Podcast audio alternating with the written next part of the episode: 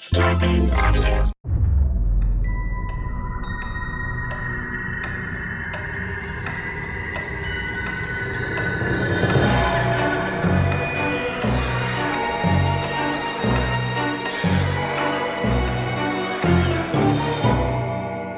Hello and welcome to the Untold, Untold Hour. Hour. I almost said bizarre states. I'm not gonna lie. right before you said it, it was like forgetting my line in a school play, and I almost said bizarre states. hey, you know what? I wouldn't have a problem picking Bizarre States back up as the title of our podcast again. No I- way, I'm- you can't say that now. I don't know, dude. I've stopped giving a shit about pushing rocks uphill in my life. Uh, I love is- pushing rocks. COVID has done a lot to um, show me how I shouldn't sweat the small stuff so much. I know. I think I went through a, a period where I was learning not to sweat the small stuff, and then I just started sweating the small stuff again. Mm. Um, maybe because I felt myself, but maybe in areas where I, I should be buttoning up again. Like I was definitely letting myself get lax, uh, diet and you know exercise. I was just like, hey, we're all in a pandemic. We're all going crazy. Don't be so hard on yourself. But now I'm like, okay, I started exercise. I mean, I, I hike every day, but I've started like getting back on my P90X train and Mm-hmm. no drinking during the week. And I got to try to snap out of that. I was getting into quite a wow. slow fat fog. You literally said all the things that I'm not doing. Like, well, I hadn't been, but I am now. I absolutely am not, nor want to start doing any sort of P90X. Absolutely Yeah, drinking during the week. Yeah. Uh, but you know, that's fine. Well, we're all on our different, uh, you know, we're all on a different path during this crazy time. yeah, I mean that is my standard wavelength anyway. But yeah, Yeah. you you weren't here last week, but it, I finally admitted that I had hit rock bottom pretty hard. In I feel the, like you uh, said that a couple weeks ago too. depression. Well, it's all been it's all been you know there's ups, there's downs, there's ups, Yeah. there's downs. But last week, uh, was bottom of the barrel. Like two, like I'd gone two weeks without showering. Like, Yeah. like I just didn't care. And uh, and then yeah, and then I pulled myself out of it. Um, It's probably st- because I mean, correct me if I'm wrong, but is it because it it looks like it's it's not getting better? I mean, I feel like we were heading towards this. We had all gotten into this mindset of we're safer at home, we're flattening the curve, and then all of a sudden it's it's all back to the highest numbers ever, and everything's open ended again as far as when it'll end. Yeah, no, I mean that is frustrating as far as I am getting to the point like where I want to go I want to travel and I want to go to travel to like real I want to get out of these states. Yeah, But um no, it was more honestly I just I was on my period and I just was fucking over everything. I was just Yeah. like literally like my as I found as I get old not to be, you know, TMI, but as I get older, I find that my mood swings get more and more uh aggressive. yeah, And um so yeah, I just had a bad one. And then being in the house and just not really having anything to focus on and then the shit I was focusing on I wasn't really enjoying and then other stuff was coming up which was really irritating me and I, and so it was just a it was a perfect storm of a bunch of different things. yeah. I get you. Yeah. I get you. Yeah, what it. what I missed last week? You guys had fun without me. We had actually, I think it kind of it was what pulled me out of it. I, we had a That's good. really good. time. We had a really good podcast. It was uh, Stovetop, Aristotle, and myself. And uh, A, it was just nice to see Stovetop and talk to Stovetop again. And when we say see, for those listening, uh, I mean visually through Over our Zoom. over Zoom cameras. But um, also, I I got to talk about um, that one podcast topic that I had been pushing for a while. That I you know finally buckled down and did the research on, which was how uh, William S. Burroughs, the famous uh, beat author uh, known for his book and the accompanying movie, uh, Naked Lunch, how he was really, really, really into the occult. Oh, like okay. a big time magic user, like full on believer, like was was just and very articulate when it, expressing why he was involved in it and believed in it and what techniques he used and why and his connection with things like Scientology and all this other stuff, um, it actually has led me to then get a biography on him that I'm currently listening over Audible. Shout out to Audible. Wish you guys would sponsor us. Just saying, because I spend so much money on you. But anyway, Don't you feel? I feel like every podcaster feels like whatever they spend money on, it should be their sponsor. yeah, I need a sponsor. I need Audible to sponsor us. Maybe Yeah. some makeup brands for whatever reason, and uh, and snacks. Dude, I think Green Chef should candy. sponsor us. Green Chef, because that's what I eat every damn day, and Shudder, that's what I watch every damn day. See? So We need to We get need them that. on our on our podcast to like, yeah, support Exactly. us. Support us. But anyway, I spent this money on this biography on him, which it was really hard to track down uh an like any kind of like I don't know, it just I, I felt like I did a lot of research on him and it was really kind of hard to track down any significant biographies okay, or documentaries, but I found this one on Audible and I'm listening to it now and man, guy sounds like not awesome. Like he, he yeah, you know, it's like one of those like be careful about uh meeting your heroes kind of thing. Sure. Not that I was ever a huge William S. Burroughs hero. I just have in particular I really enjoyed uh Naked Lunch, the movie, um, which then Mhm. led me to the book, but I had already enjoyed the movie, so the book I kind of already I enjoyed anyway.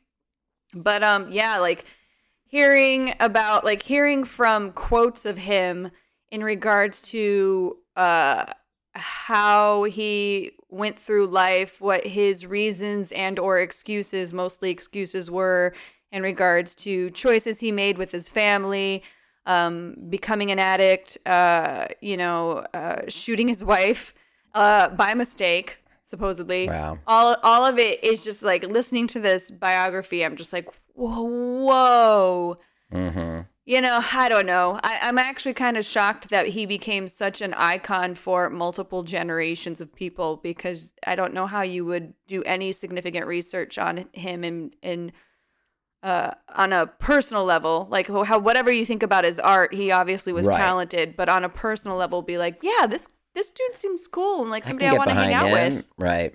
Yeah, it's weird. It's weird. It's hard to say. I don't know. Maybe this biography is just painting him in a poor light, and I should, you know, and I'll and because I've seen some documentaries that actually make him sound great. So I don't know. Yeah. Maybe I just got one that's uh, a little aggro. Right. So I'll have to do more research on a uh, on a William S. Burroughs level. But needless to say, I thought the podcast itself was really really fun, really cool.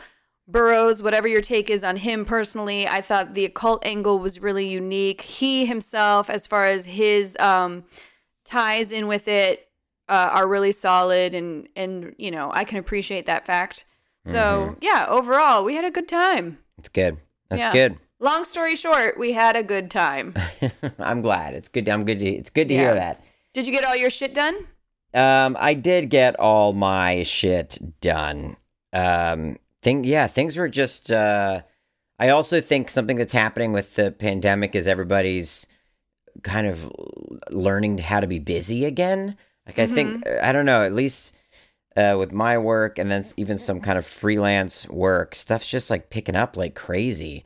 Everyone's like, okay, well, we've all adapted to working from home. We all know how to use Zoom, and uh, so let's all just get back to being as busy as we were before. So everything's like ramping up, or at least people are realizing, okay, we can't just have no projects active and happening. So we got to figure out ways to do them from Yeah. home. So stuff's popping off that's, yeah, taking my time because I think everyone's trying to just become productive again, knowing that mm-hmm. this is going to last for a lot longer. Yeah. Oh yeah, I think we're in it for a while. Yeah. Well, and I was going to gather some weird news for us this week. And my initial thought was I was going to do like a whole Nessie roundup. oh, because, Because Nessie got yeah, yeah, yeah. Nessie was kind of popping in the, you know, with all that's going on in 2020. The joke became last week like Loch Ness Monster enters the chat. But unfortunately, and I think maybe if I'd done this last week, I still would have brought these news items. But by now, most of the Nessie news that had popped had been debunked. Yeah. Um, there's one little bit of video that's still yet to be debunked, but the big image that popped a couple weeks ago, they say was well, a either it was just this big old catfish. I was or- gonna say it looks like a big catfish back. I know. Or B, uh, it was digitally altered. But there was some footage from a girl in Oregon who was just like watching the lock cam because they have a webcam that's just kind of always going on the on the lock. And she swears she caught something at a certain timestamp that they're reviewing. And it, it seems to not be digitally altered, not be faked. But still, it felt like it just my Nessie balloon had popped enough to where instead of bringing weird Nessie news, I decided to do a horror news roundup, Mm-hmm. which may or may not be interesting to you uh, or to our listeners, but there is a lot of horror news, and I thought I would just It might not be interesting to But- our listeners, but I'm gonna mention or it Chobot, anyway. but uh, Bowser's going to do it anyway. And you know what? We'll just see. Well, I think I'll, I'll try to make it more universal than oh, you'll only be interested in this if you're a horror buff, he says before he realizes all of the headlines are pretty niche. well, that's um, okay. I mean, I enjoyed your Shudder rundown for uh, Well, those kind of documentary along, series. Yeah, it's kind of along those lines. Um, okay, hit me with it. But I wanted a segment name, and I was thinking uh, beforehand, I couldn't come up with anything. So maybe that's something for our Untoldians to think on is if I did a little horror news roundup every once in a while, what we'd call it. Obviously, you think of Bowser's Booze. Oh, I like Bowser's booze. You do? I do. I guess it could be a pun because it could be like boo, but it could also be like, hey, we're drinking and talking about horror. But, uh, well, we can go with Bowser's Booze for right now. I like Bowser's booze.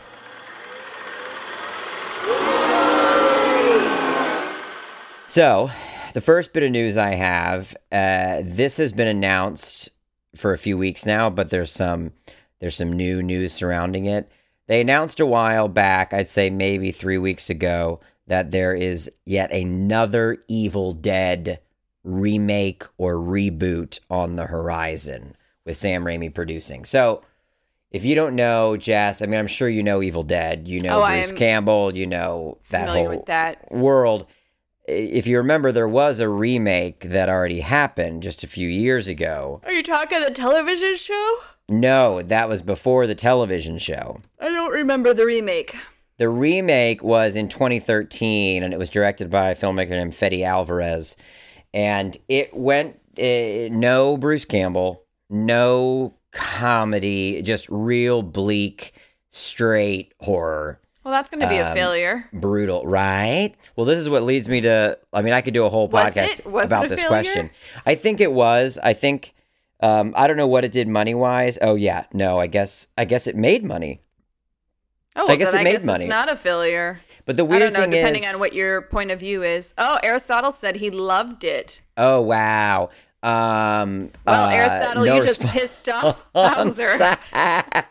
No, I mean I've got a lot of thoughts on that movie. Um, you know how you see a movie that overall doesn't work for you, but there's actors or elements of the film that are exactly what you'd want. You know, like if you were to say, "Oh, I hate Yeah. the X Men movies," but you can't argue that Hugh Jackman is a great Wolverine or that Patrick Stewart's the perfect Professor X. So in that Evil Dead film, I loved the actor Jane Levy. She is killer, uh, no pun intended. Mm-hmm. And then I really like the actor Lou Taylor Pucci. He was great.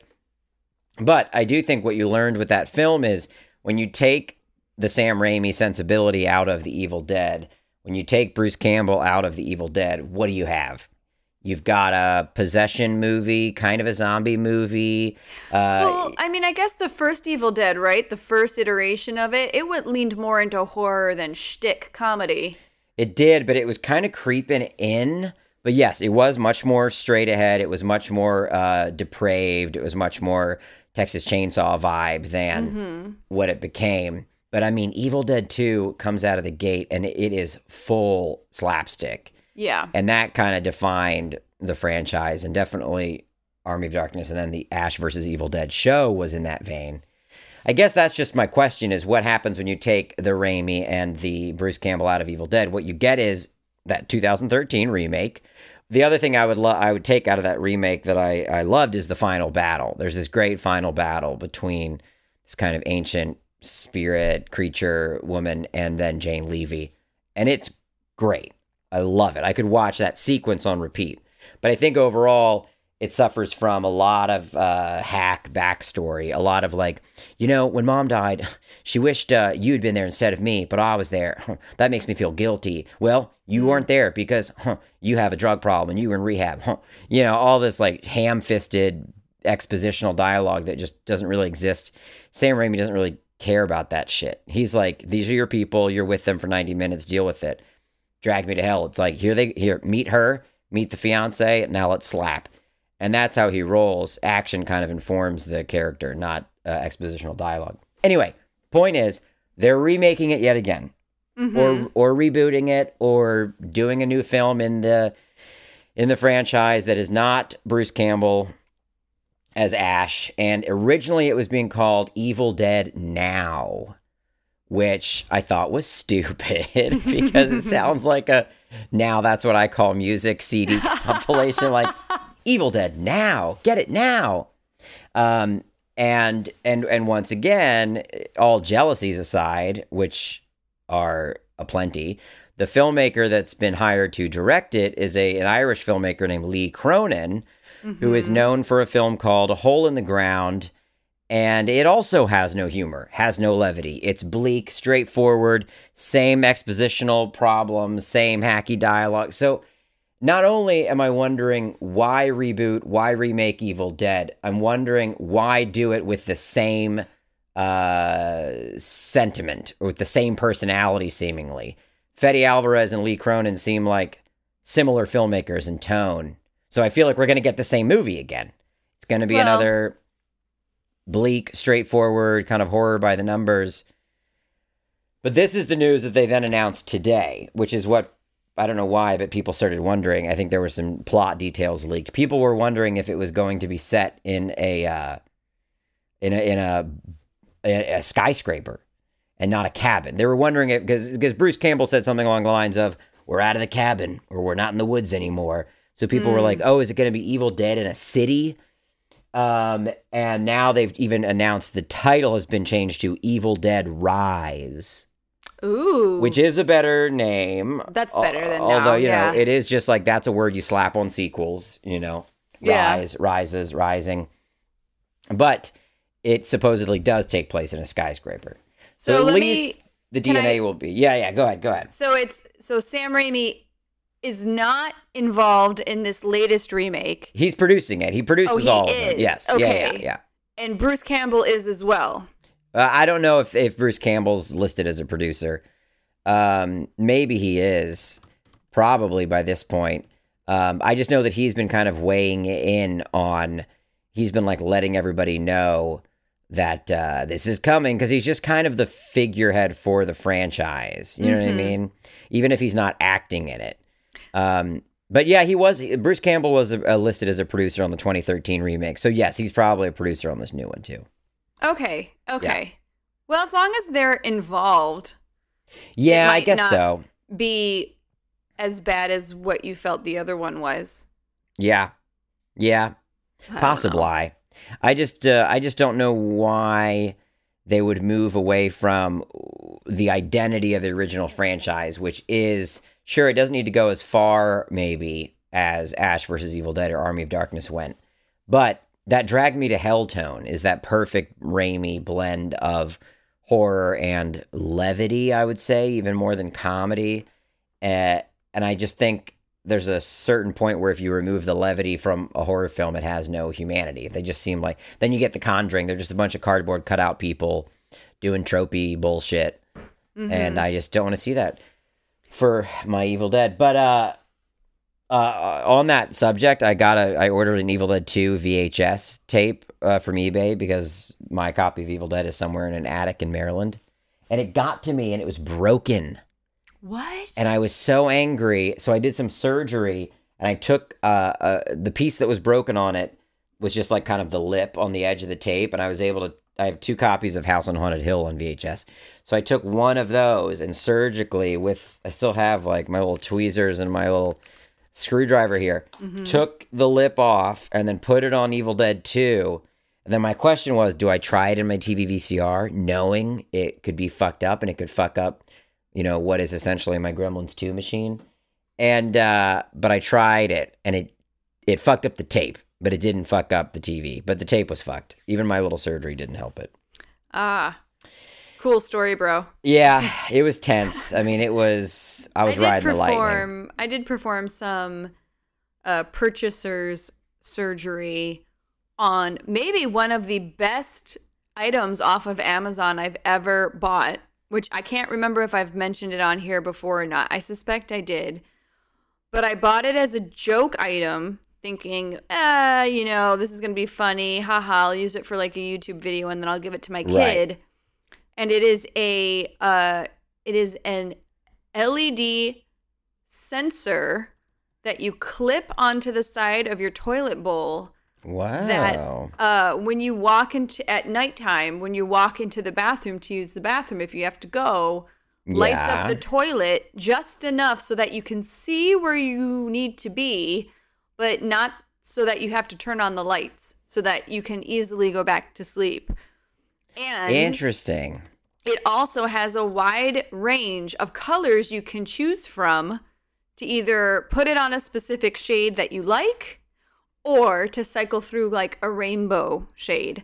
Uh, Gotcha. I enjoyed it so much. I've bought two and I have them on almost all the toilets in the house. oh, that's amazing. Yeah, that sounds I'm great. Always having to get up. Uh, well, either my kid's getting up and so I go and check on him, or he's getting up to use the bathroom, or because of the new puppy and we're trying to house train her. Oh my gosh, that's you know, right. We had to, yeah, we had to get up a couple times a night to let her out, and uh, that thing has become extremely helpful.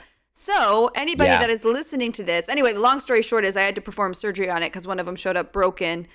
Uh, the like metal tong that um touches the base of your battery so that the negative and positive, Yeah. you know, current runs through it had been broken off. So I had to change it out with a different one and solder it in and all this other stuff. It definitely was not worth the amount of time it took me to fr- uh, to correct it was not worth how much it took. Like Yeah. it, like it took me like an hour to fix it. The thing itself only costs like 6 bucks. I should have just ordered another one, but I was like pissed about it for some reason and I was like I'm going to Totally. fix this up. Anyway, long story short, I fixed it. It works. Um, unlike your situation, I know. I had the opposite experience. but I also highly recommend that if people want to have a glow in the dark toilet that can run the colors of the rainbow in the middle of the night, this might Hell be yeah. the purchase for you.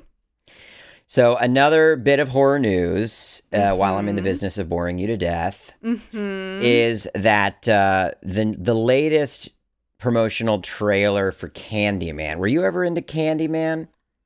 Huh, yeah. So, yes. Okay. It scared me so bad. Sure. I have never I've never seen it again outside of the theaters. I've seen both 1 and 2 because there was a follow-up. I think there was even a third. Yeah. I didn't see the third. I've only seen the first two, and I refuse to watch it ever again because while I did enjoy it from a horror genre perspective, Yeah. it scared me so much that Yeah. even to this day, saying the title makes me nervous. It's so funny. I think a lot of people feel that way. I think there's people that are more scared of Candyman on a guttural level than like Freddy and Jason because Oh yeah, Candyman was it, it. I remember it being like, I'll watch Nightmare on Elm Street, I'll watch Friday the Thirteenth, but Candyman, ah, I can't fuck with that because he'll he'll come out of the mirror. That's real. Like there Yeah. was this because of the urban legend around it.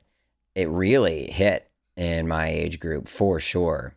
Well, the the the new one is coming out, Mm-hmm. and and there's been a lot of promotional material, uh, but but and there's been a lot of speculation as to how involved the original Candyman actor Tony Todd is, because initially, uh, when they announced the casting of this actor, uh, the guy from Aquaman who played the the bad guy in Aquaman, um, Yahya Yahya Abdul Mateen. Mm-hmm. He's a really great actor. He when they announced his casting, people thought he was going to be Candyman, but then they announced that Tony Todd would be involved in the film. So then people were like, "Oh, well, maybe it's just the original Candyman is Candyman." But then the first trailer came out, which kind of showed that the approach might be less that Candyman is a figure played by Tony Todd that comes from the mirror and kills people, and more that Candyman is a spirit that can kind of uh, possess different people and influence their thinking and influence their behavior. So mm-hmm. Tony Todd may represent the the original spirit of Candyman and have a presence in the film, but physically maybe it is the the actor from Aquaman because the trailer basically shows that he starts to paint images that seem to uh, bring forth the power of Candyman and get in his head. So he starts mm-hmm. seeing himself as Candyman. Anyway, you need to stop saying Candyman, Candyman, Candyman. Stop it. That's you true. need to quit. so, but but but recently they released a really cool. Uh, I even hesitate to just simply call it promotional material because it's a really beautifully done animated teaser. And mm-hmm. I was mm-hmm. telling a friend of mine, and you know me, I don't like stuff often. Uh, but I felt like it was the one of the first pieces of promotional material I've seen in a long time that really felt like art first and mm-hmm. not just a trailer. It was so well done and it was so committed to one art style. And it was basically showing the history of of not all, but certain instances of of racial injustice that kind of lead to the Candyman story. And these are stories from our real history. And then how they're connected to Candyman. And so it really struck a chord with people and it was really powerful and really well done. And now there's a teaser trailer that kind of combines the animated one with the live action footage that we've already seen. And in that, you hear Tony Todd very clearly. And you see a painting that is clearly Tony Todd. And so we're back to now speculating well, how involved is he? I would love to see more than just him as a painting or hear his voice. I, I would love to see Tony Todd in the coat with the hook as Candyman physically moving in the in the film. But how old is he that. now? He's Todd. Yeah, he's old. I mean, uh, let's see. Oh, he's not that old. He's sixty-five. Okay, so oh, I'm yeah. just thinking like if he was older. Not that that really matters. I don't totally. mean like he couldn't carry the role. I just mean like he might not be interested because you know he's older. He's got other things he's doing or doesn't want to totally. be you know doesn't want to deal with it because it, it's a lot of work to be on set. So, but yeah. I mean, 65, he, yeah, he might, yeah, he might have, like, he might be heavily involved. Yeah. Uh, so I'm excited. My last thing, and I'll leave you with this, and we can talk about the main story, but you may have an interest in this. I feel like this horror movie came about because Five Nights at Freddy's, just as a film, couldn't get off the ground. It's kind of been in development hell at different places. And everybody is always saying there's going to be a Five Nights at Freddy's movie and there just hasn't been. Now, I don't know if you know about this. There's this movie that's been announced uh, with Nick Cage called Wally's Wonderland. Already sold. All right. What? It's yes. It's uh it's basically about a guy and his family stuck in a in a you know Chuck E. Cheese type place uh, where the animatronics come to life and oh terrorize God, him and his family. Yeah, I'm looking it up right now. The only thing that bothers me is, of course, I'm down for Nick Cage going crazy and going full cage and fighting animatronic, you know, baddies. But they changed the name from Wally's Wonderland to Willy's Wonderland. And here I have been working on a film called Little Willie for over a year. Oh, but well, uh, it doesn't matter. But yeah. Why would they uh, change the name though? What's the point? If- I wonder if Wally's Wonderland, if they were worried about uh, copyright stuff with National Lampoon with Wally World. Oh, maybe. Um, yeah. Oh, maybe because the animatronic. Yeah, uh, maybe. I don't know. That's a tough call because that's very clearly not a, a a real pizza pizza place franchise. Yeah. Yeah, I know. I don't know, but all I know all, is yeah, and also on top of that, it's made up as well. yeah. Uh, all I know is now they've they've. What's interesting to me though is that this was already shot, and I would imagine changing the name would be difficult because in the film there's probably a lot of signage that I says mean, Wally and, the, and yeah. dolls that say Wally and T-shirts that say Wally's Wonderland. IMDb still has it as Wally, at least on my phone. Really interesting. Yep. Wiki has it as Wally.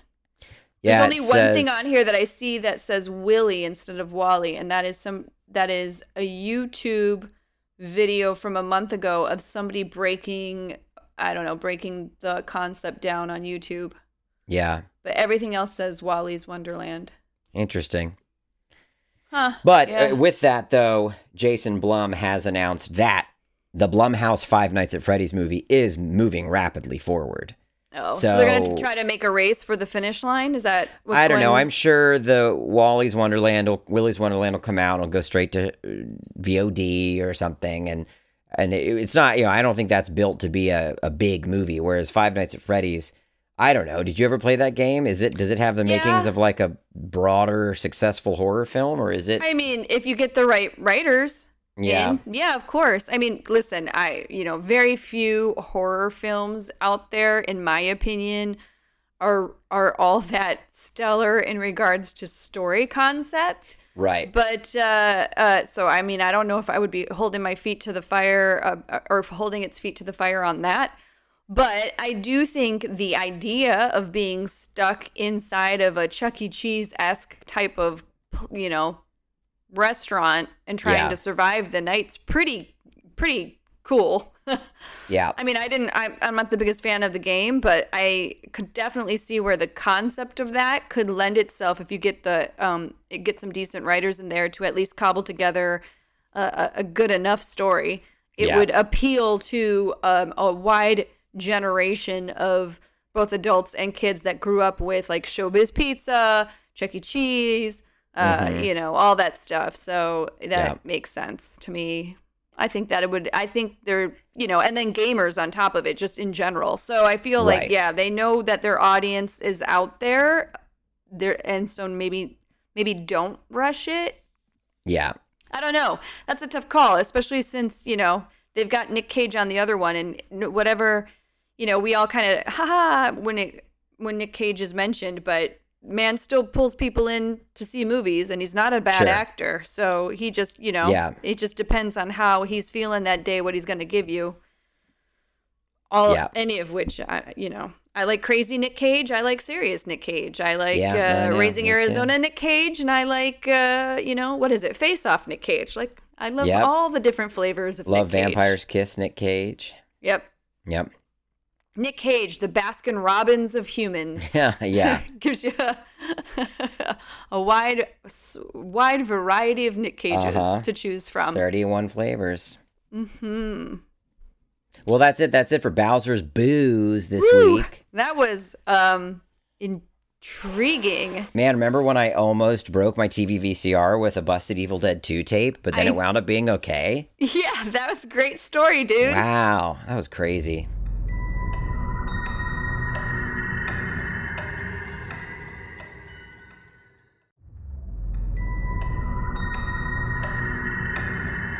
Um, well, you know, I'm just gonna take that and I'm gonna shift it on over to our main story here. Shift it and drift it. Which, uh, you know, uh, gosh, I don't know. I feel like kind of like, eh, maybe you'll like it too. Maybe this is one of those eh episodes. I don't know. well, The audience needs to tell us. The listeners, listeners, tell us if yeah, this is tell one us of if those. it's eh. That's what we're looking for. eh, eh, it's it's eh. It's a it's a yeah. We're we're the Nick Cage of podcasts. Yeah. Gladly. Um, so I actually have mentioned this before uh, on a other podcasts, but one of my favorite magazines of all time is this one called Fortean Times, which comes out of the UK. You can get it here in the States. You can either get a physical copy or you can get it digitally. Uh, if you want the website of where you can go and subscribe to this uh, uh, this magazine, um, I'll put it in our Facebook notes. Anyway, um, I love them. They do great rundowns on anything weird, paranormal, cryptid, you name it, ghosts, whatever it might be, they cover it and they do a good job. They've got good writers on their staff and they do some significant deep dives in research. So it's not always just blind belief in what they're writing about. There's a lot of really well balanced um like questioning of the situation. They're not afraid to write about something that's been debunked and they give you the entire story on how it got up there and had everybody believing in it and then how it ended up mm-hmm. falling apart.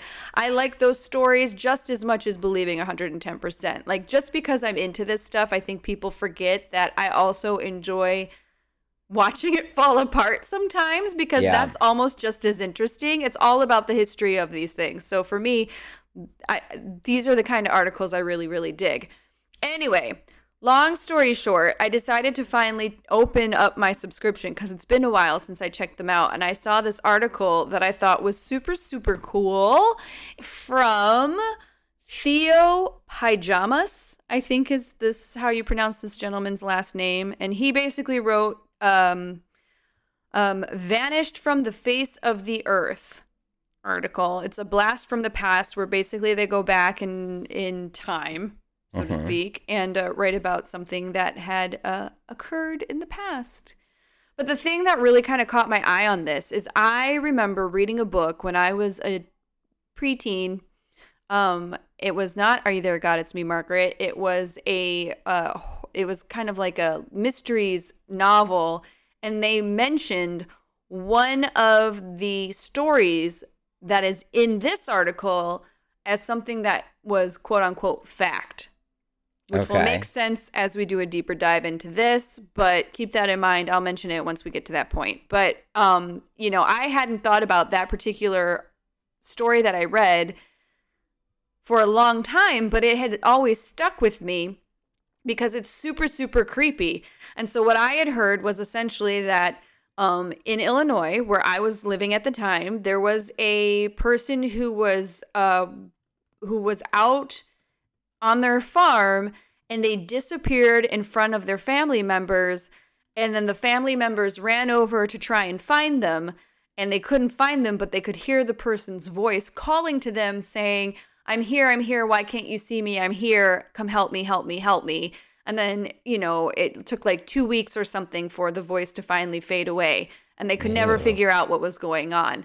Well thus that led to this article and so i'm just going to kick it off from the top. So Mhm. so back in 1888 uh, article was published by a gentleman named ambrose bierce who is apparently super super famous. The name sounded familiar. I have never known that the story that I was reading when I was a little kid was an offshoot of something that he had written but he but yeah I like I'm actually kind of ashamed of myself that I didn't know this author because I'm pretty good when it comes to classic authors um especially in the horror genre. So uh anyway Ambrose Bierce published this article all in regards of the concept that there are moments where people disappear off the face of the earth without any reason or any trace of where they might have gone. Um, and then a quarter of a century later, he himself then disappeared. Uh, we will get to that in a bit, but I just wanted to give you a breakdown of who Ambrose Bierce was. Like I said, name sounded familiar to me, but I couldn't place it. And then when I read this, I'm somewhat ashamed of myself. So Ambrose Gwinnett Bierce uh, was an American short story writer, journalist, poet, and Civil War veteran. His book, The Devil's Dictionary, was named as one of the 100 greatest masterpieces of American literature by the American Revolution Bicentennial Administration. Whew, there is a title uh, yeah. for a club.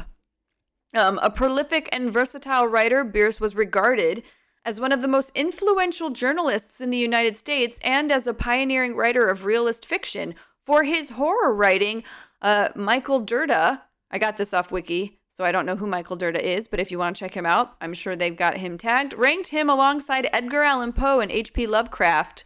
Uh, he uh, may as well have been the greatest sat- uh, satirist America had ever produced.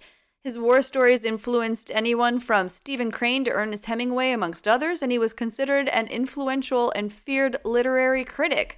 So the man has, you know, he A has resume. he has the resume. Yeah. So he writes this article that basically breaks down all of these pretend disappearances. And one of the ones he talks about is he says that in July of 1854, a gentleman named Orion Williamson disappeared while crossing across a field near Selma, Alabama.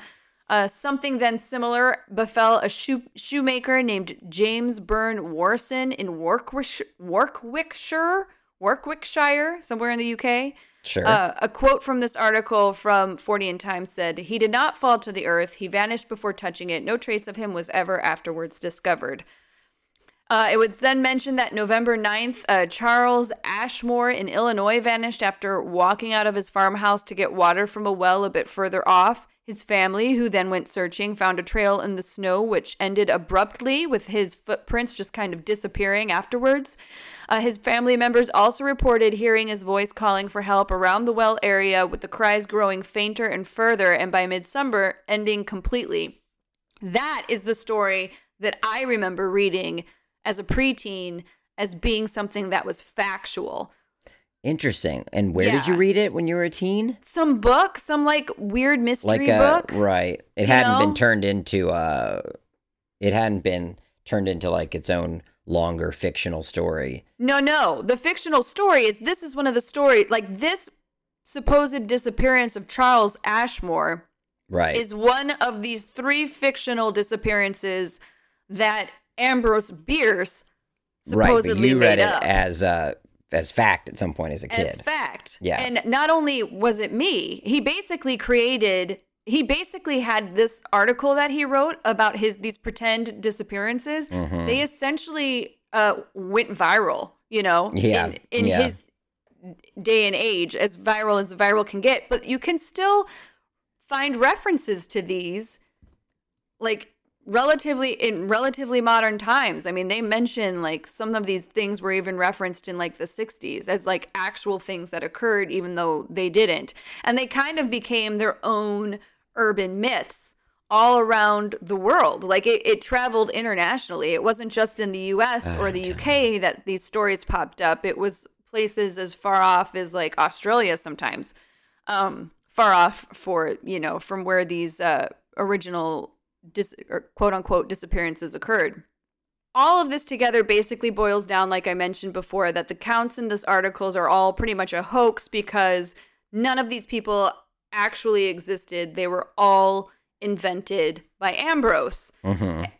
However, out of all three of them, in particular, the Charles Ashmore story, the one that I was aware of Yeah. from out of Illinois, uh, seemed to strike a nerve across the board, and that's the one that most people kind of dipped back into for their for passing along their false information is true. Uh, so by 1890, a newspaper out of Quincy, Illinois, actually started asking its readers if anybody legitimately remembered the incident. Uh, the article from the Fortean Times does not go into whether or not anybody responded, and if so, how. But the fact that this newspaper was even seriously bringing this up as a potential discussion topic leads me to believe that they thought that this really happened. Uh, between 1901 to 1904, various American and Canadian newspapers reported that the Charles Ashmore case actually happened, but this time somewhere out in England. So now instead of Illinois, it's still the same guy, it's still the same incident, but it's happening out overseas. So it's kind of like a game of telephone. It like slightly Yeah. gets changed the more and more it gets passed around.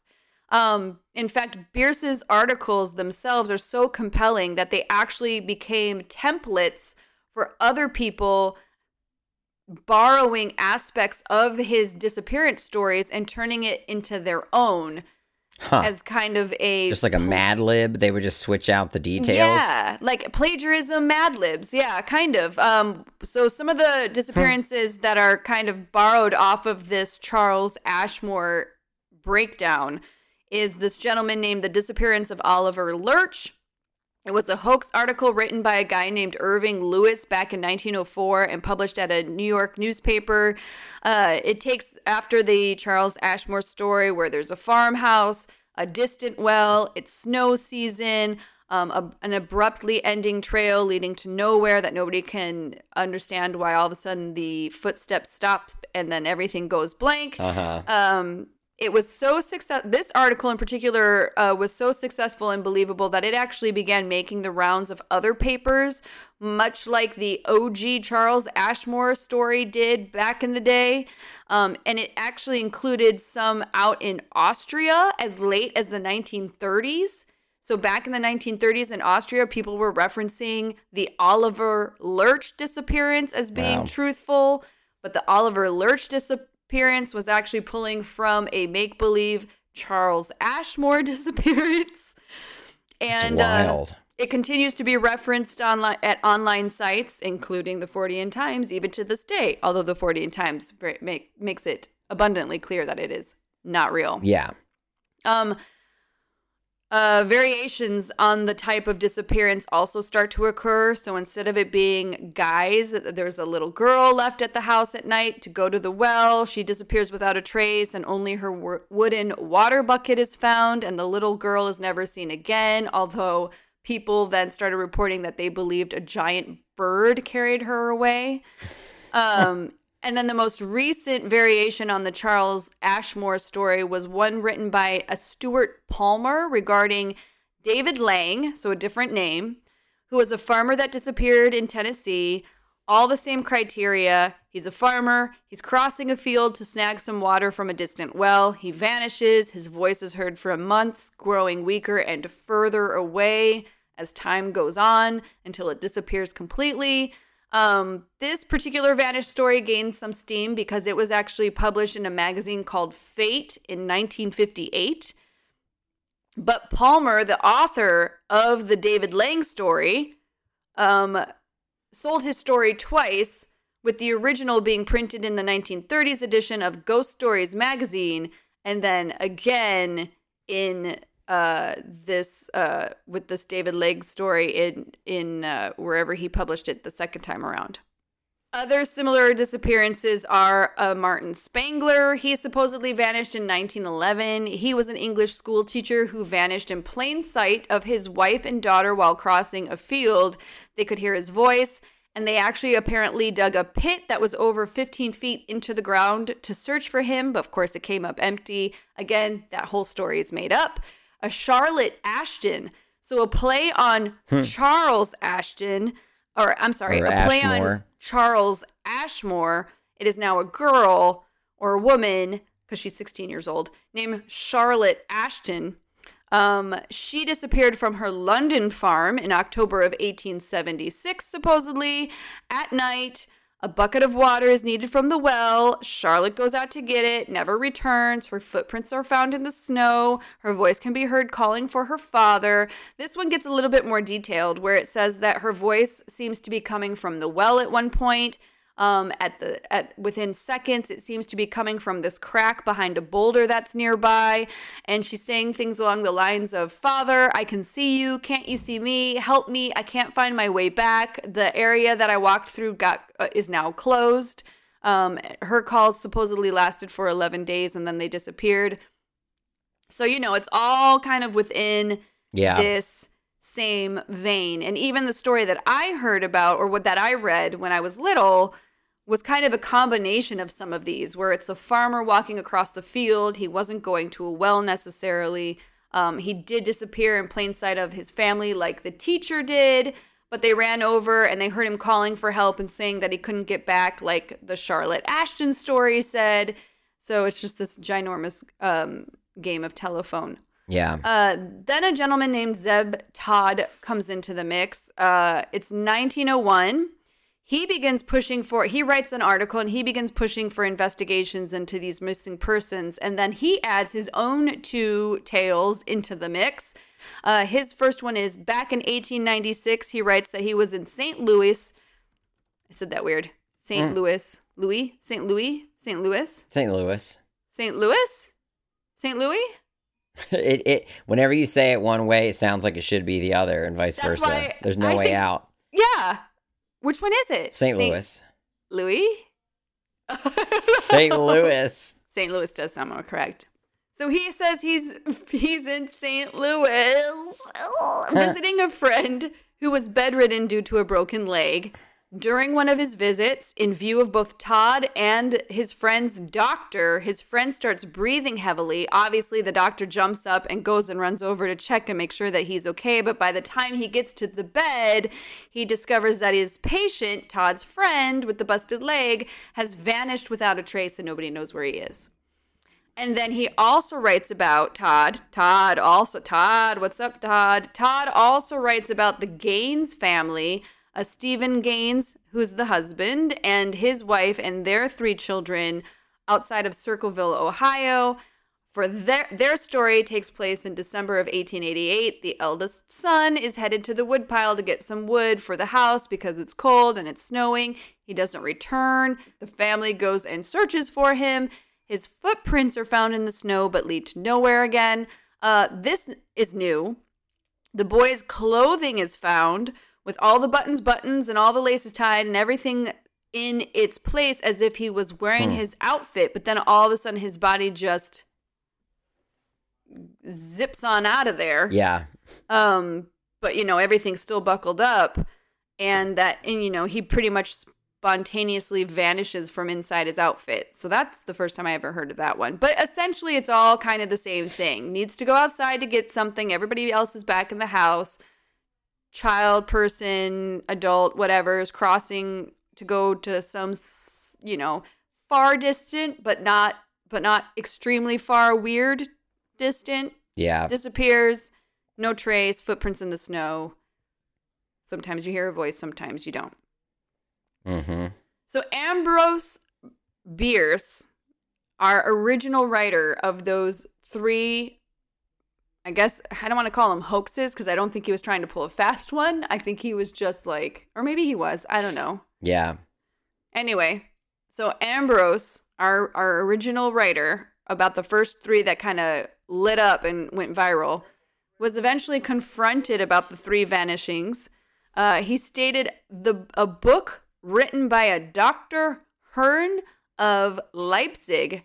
Although I always say Leipzig because I've been to Leipzig for uh, Gamescom back in the day when it was held in Leipzig, and they all say Leipzig. So, anyway, Dr. Hern of Leipzig, shish. Uh, the his title was Verschwinden und Sein Theory, which uh a I don't know if that was pronounced correctly, but I think I did pretty good. And its translation is Disappearance and its Theory. So this book apparently by this doctor held all the answers. So Dr. Hern believed that throughout the quote unquote visible world, a la our reality, there are places that are voids or holes where animate and inanimate objects and matter can fall through and cross over into the invisible world. A quote from this article in the Fortean Times says A person that fell into one of these voids would meet a terrible fate. A man enclosed in such a closet could neither see nor be seen, neither hear nor be heard, neither feel nor be felt, neither live or die. So they just continue in this div- void forever, Yeah. I guess. Um, Dr. Hern has said if such a man really existed, void the void theory had actually already turned up before in a St. Louis Ah, I did it again. St. Louis paper in 1881 and then was reprinted throughout Kansas, California, and Wisconsin. So this void theory was already printed in these newspapers and carried throughout these states before Bierce mentions it as a Dr. Hern book. Yeah. Does that I I believe if I read my article correctly because it gets really no, I think confusing. that's right. Mm-hmm. I think that's pretty accurate.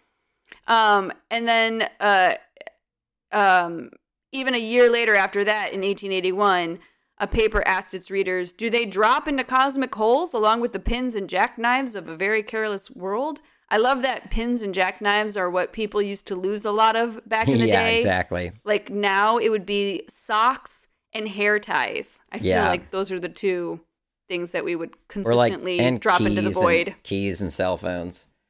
I Yeah. guess people lose their iPhones a lot less, but Yeah. Definitely in the void, there's a lot of pins, jackknives, hair ties, remote controls. remote controls from the 80s, though. Only Yeah. from the 80s. Um, and uh, and uh, phones, mobile phones. Mm-hmm. Although not Apple, apparently, not iPhones, all the other ones. Like, what would be a good one? Like, gosh, remember Blackberry? Like Blackberries. Oh yeah. all the Or Blackberries. sidekick. Yes, all the blackberries and sidekicks live in the void. For sure. Um, so despite all of these stories kind of taking off like wildfire, not all of these stories were believed. There were definitely people that pushed back. Some folks clearly called out plagiarism, although they referenced the material that was stolen from Ambrose Bierce, who obviously invented all these disappearing stories in the first place.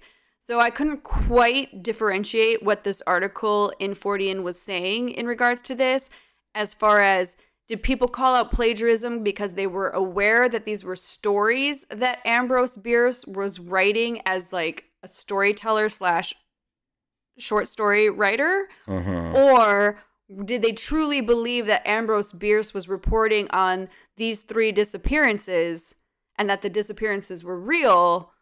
And so they were calling out the plagiarism on these other stories, saying, oh, you're taking the original material about these poor, poor souls that truly did disappear and you're Yeah. manipulating it to manipulate your audience.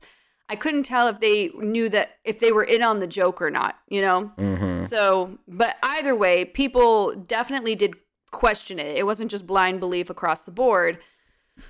But for, but you know, for all of this to stem from three articles that were made up is pretty impressive. Yeah. So, as for Dr. Hern of Leipzig, Zig, um, a person by the name of Maximilian Hern published Verschwinden und sein theories, although no trace of the doctor, the publisher, or the book itself has ever been discovered.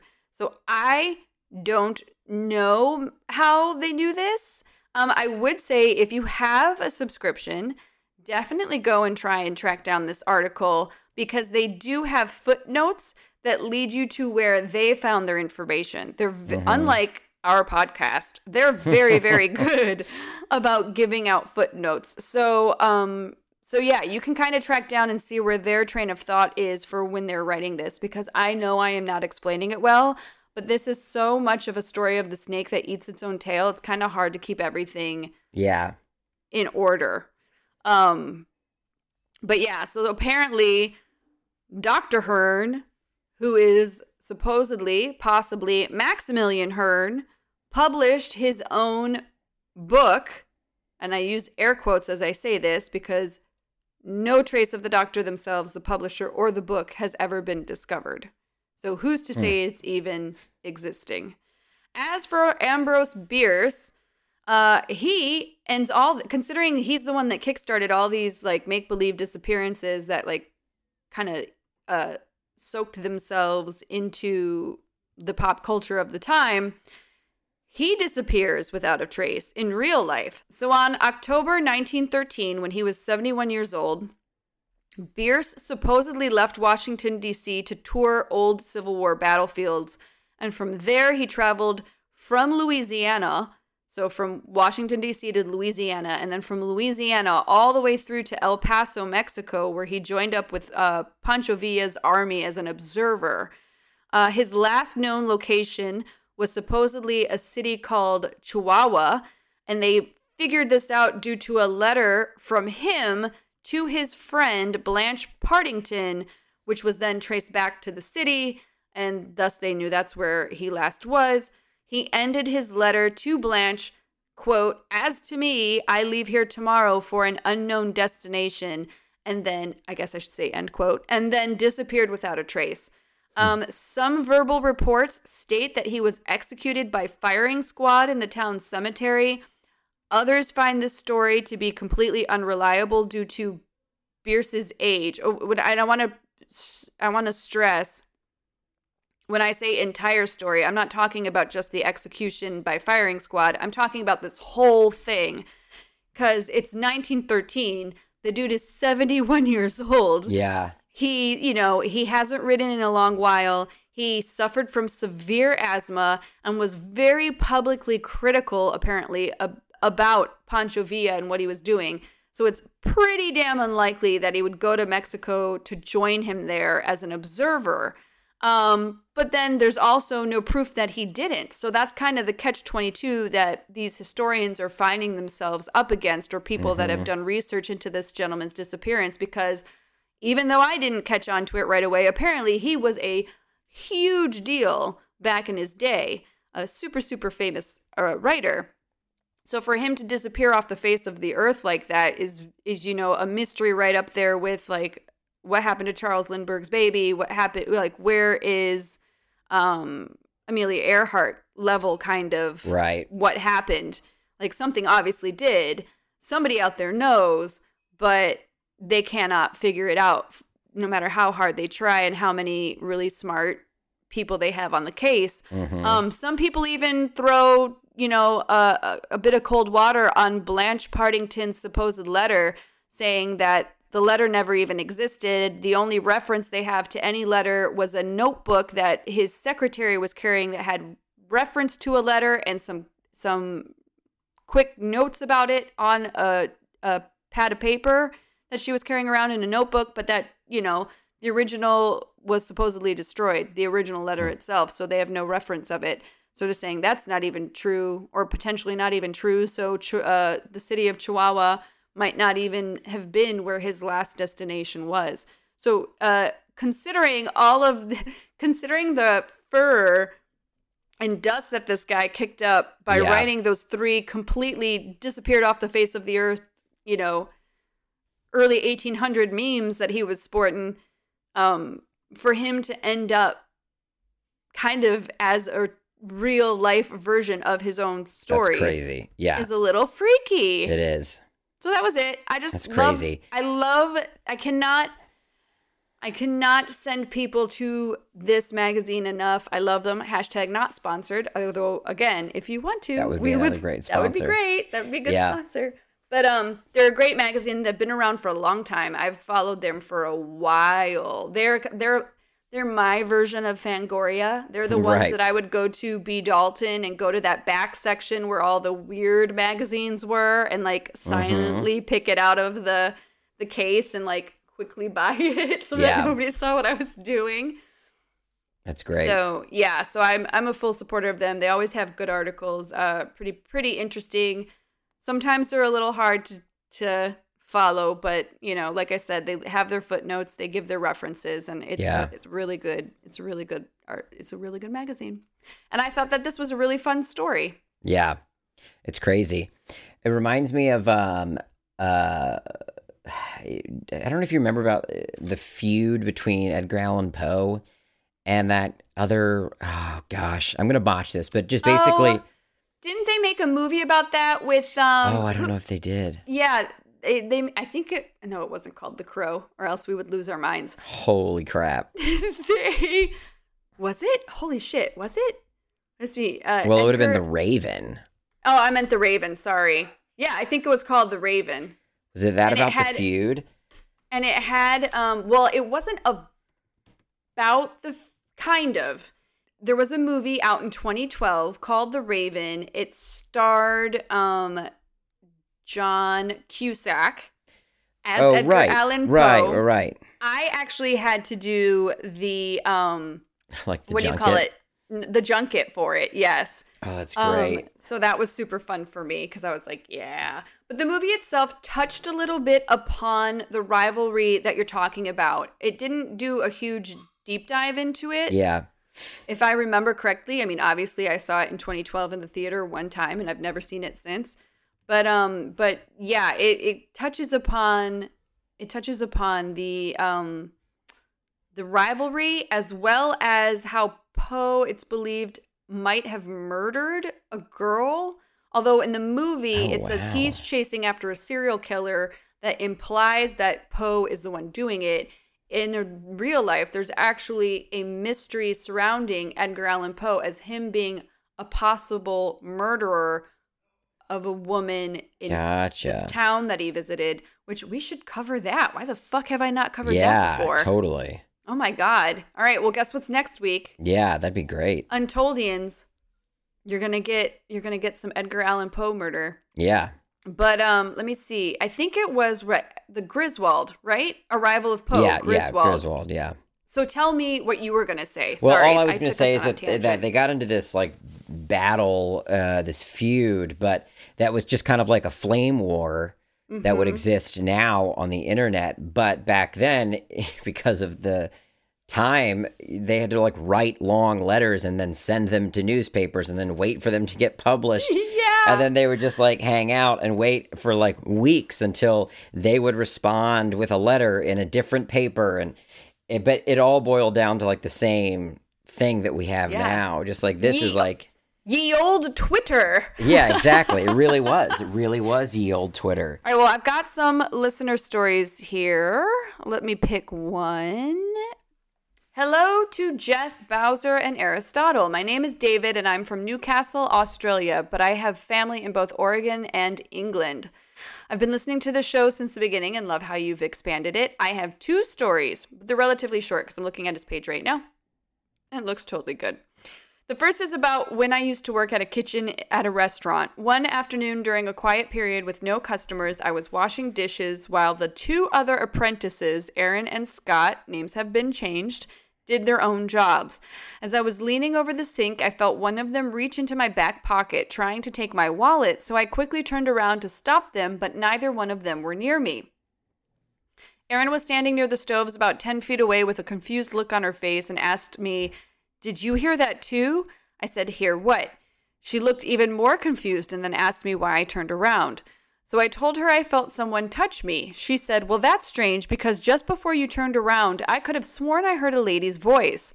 That's when Scott at the other end of the kitchen said, I wasn't going to say anything because I figured it was just a shadow, but I thought I saw somebody out of the corner of my eye.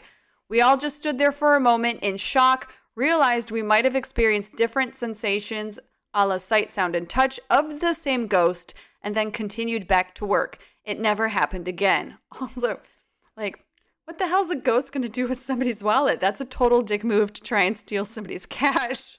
Yeah. Good retort. I didn't know that that was the end of of your of your response. I was going to say it's great to witness something with that many other people, like a true kind of mystery inc type Yeah. of instance, and it not just be one person, and that each person got a different part of the uh, experience. Yeah. I No, like I would that. agree. I wonder though why it would never have repeated itself or why would it have started in the first place unless the restaurant was haunted, but he doesn't say if he knows of that or not. Yeah. All right, so his other story. My other story isn't so much spooky as it is bizarre. I've never had a lucid dream in my life. I wouldn't even know how to have one. I'm not so sure this was a dream anyway because I wasn't fully asleep yet, but I wasn't awake. It's difficult to explain, so I have resigned to calling it a vision. I was walking through a giant cave towards the opening, but as I am walking, hands and arms were reaching out of the cave walls trying to grab my legs. None of them could quite reach me, so I kept walking to the light. Once I made it to the mouth of the cave, I stood and looked out over a drought ridden desert with cracked ground. Hovering about 12 feet in the air at the entrance to the cave were two angels. One was made of fire and the other was made of blood. It was horrific yet majestic sight, and I didn't feel scared. That's when I woke up and thought, what the fuck? yeah, absolutely. That's great. Yeah. Holy shit, what a cool vision. Mm-hmm. Love to hear your thoughts on this last story. Was it just a weird limbo dream or was it something else? Thanks for reading. Keep up the spooky shit and bye. and bye. Yeah, I mean, I always feel like if it's a dream that kind of stays with you, that you feel even led to ask the question of, was that more than just a dream? Then I always assume it was more than a dream. Like you know I- when you wake up from something and you're like, yeah, that was just uh, that was just you know an upset stomach or overactive Yeah. imagination. But then I feel like you know when it's something more than that. I mean, I agree, but also what did nobody said anything. Nobody, as far as I can tell, nobody made any sudden moves in the in this Right. vision. Yeah. There was nothing other than the cave and the people trying to grab him but not being able to reach him, which to me sounds like kind of a standard nightmare. There's nothing there I unless he just didn't write it in this article, there's or this letter to us, there's nothing stating what the message or the point of the vision would be Yeah, unless you know a- again visions are always dreams and and also are always up for their own interpretation so i suppose only he would really know what the message Right. might be Yeah. in which case if you're listening to this write us back and let us know what you think it means because um i i honestly have no clue yeah, I wouldn't know how to interpret it. yeah i mean at first i was thinking wow this sounds just like the cave scene in the little mermaid when she's meeting ursula Mm-hmm. Yeah, that's true. and then it took a dark turn i That's was like true. this is not this is not the little mermaid anymore um All right. Well, that's it for listener stories because we're running a little long. If you guys are interested in following us, you can find us on Instagram at The Untold Hour, on Twitter at Untold Hour Pod.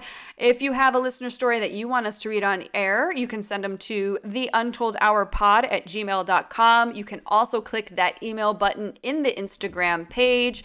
And last but not least, we do have a Facebook group. Just search for The Untold Hour Facebook group and you will find us there. And that's where everybody kind of hangs out and uh, posts all the cool stuff that they find. Um, I do have to invite you. I will do so. I get on there every week and post everybody's messages and also invite people that want to be part of the group. And last but not least, because I said that the first time, but this is actually the real final. My fi- as my kid says, my final finale. Uh, we do have a Goodreads page. Um, it's just a list so far of things that I recommend you guys read that I like. Uh, Bowser, feel free to jump in and add yours. I just Yeah. add them to the library. Cool, cool books. Uh, feel free to add your own if you're part of the group. I don't think you need to have me add you to join. You should be able to just do it, but I'll double check. Um, but either way, it's it's pretty neat because at all the books that we reference on the podcast or that I personally enjoy, I post on there um, as it occurs to me. So that's it. All right. Well, with that, should I do my intro, my outro? Jesus. Yeah, we're all we're all sorts of fucked up today. Go ahead, do your outro. This has been Jessica Chobot and Andrew Bowser, and you've been listening to The Untold Hour. Mm, bye. Bye. Starburns Audio, a podcast, a podcast network.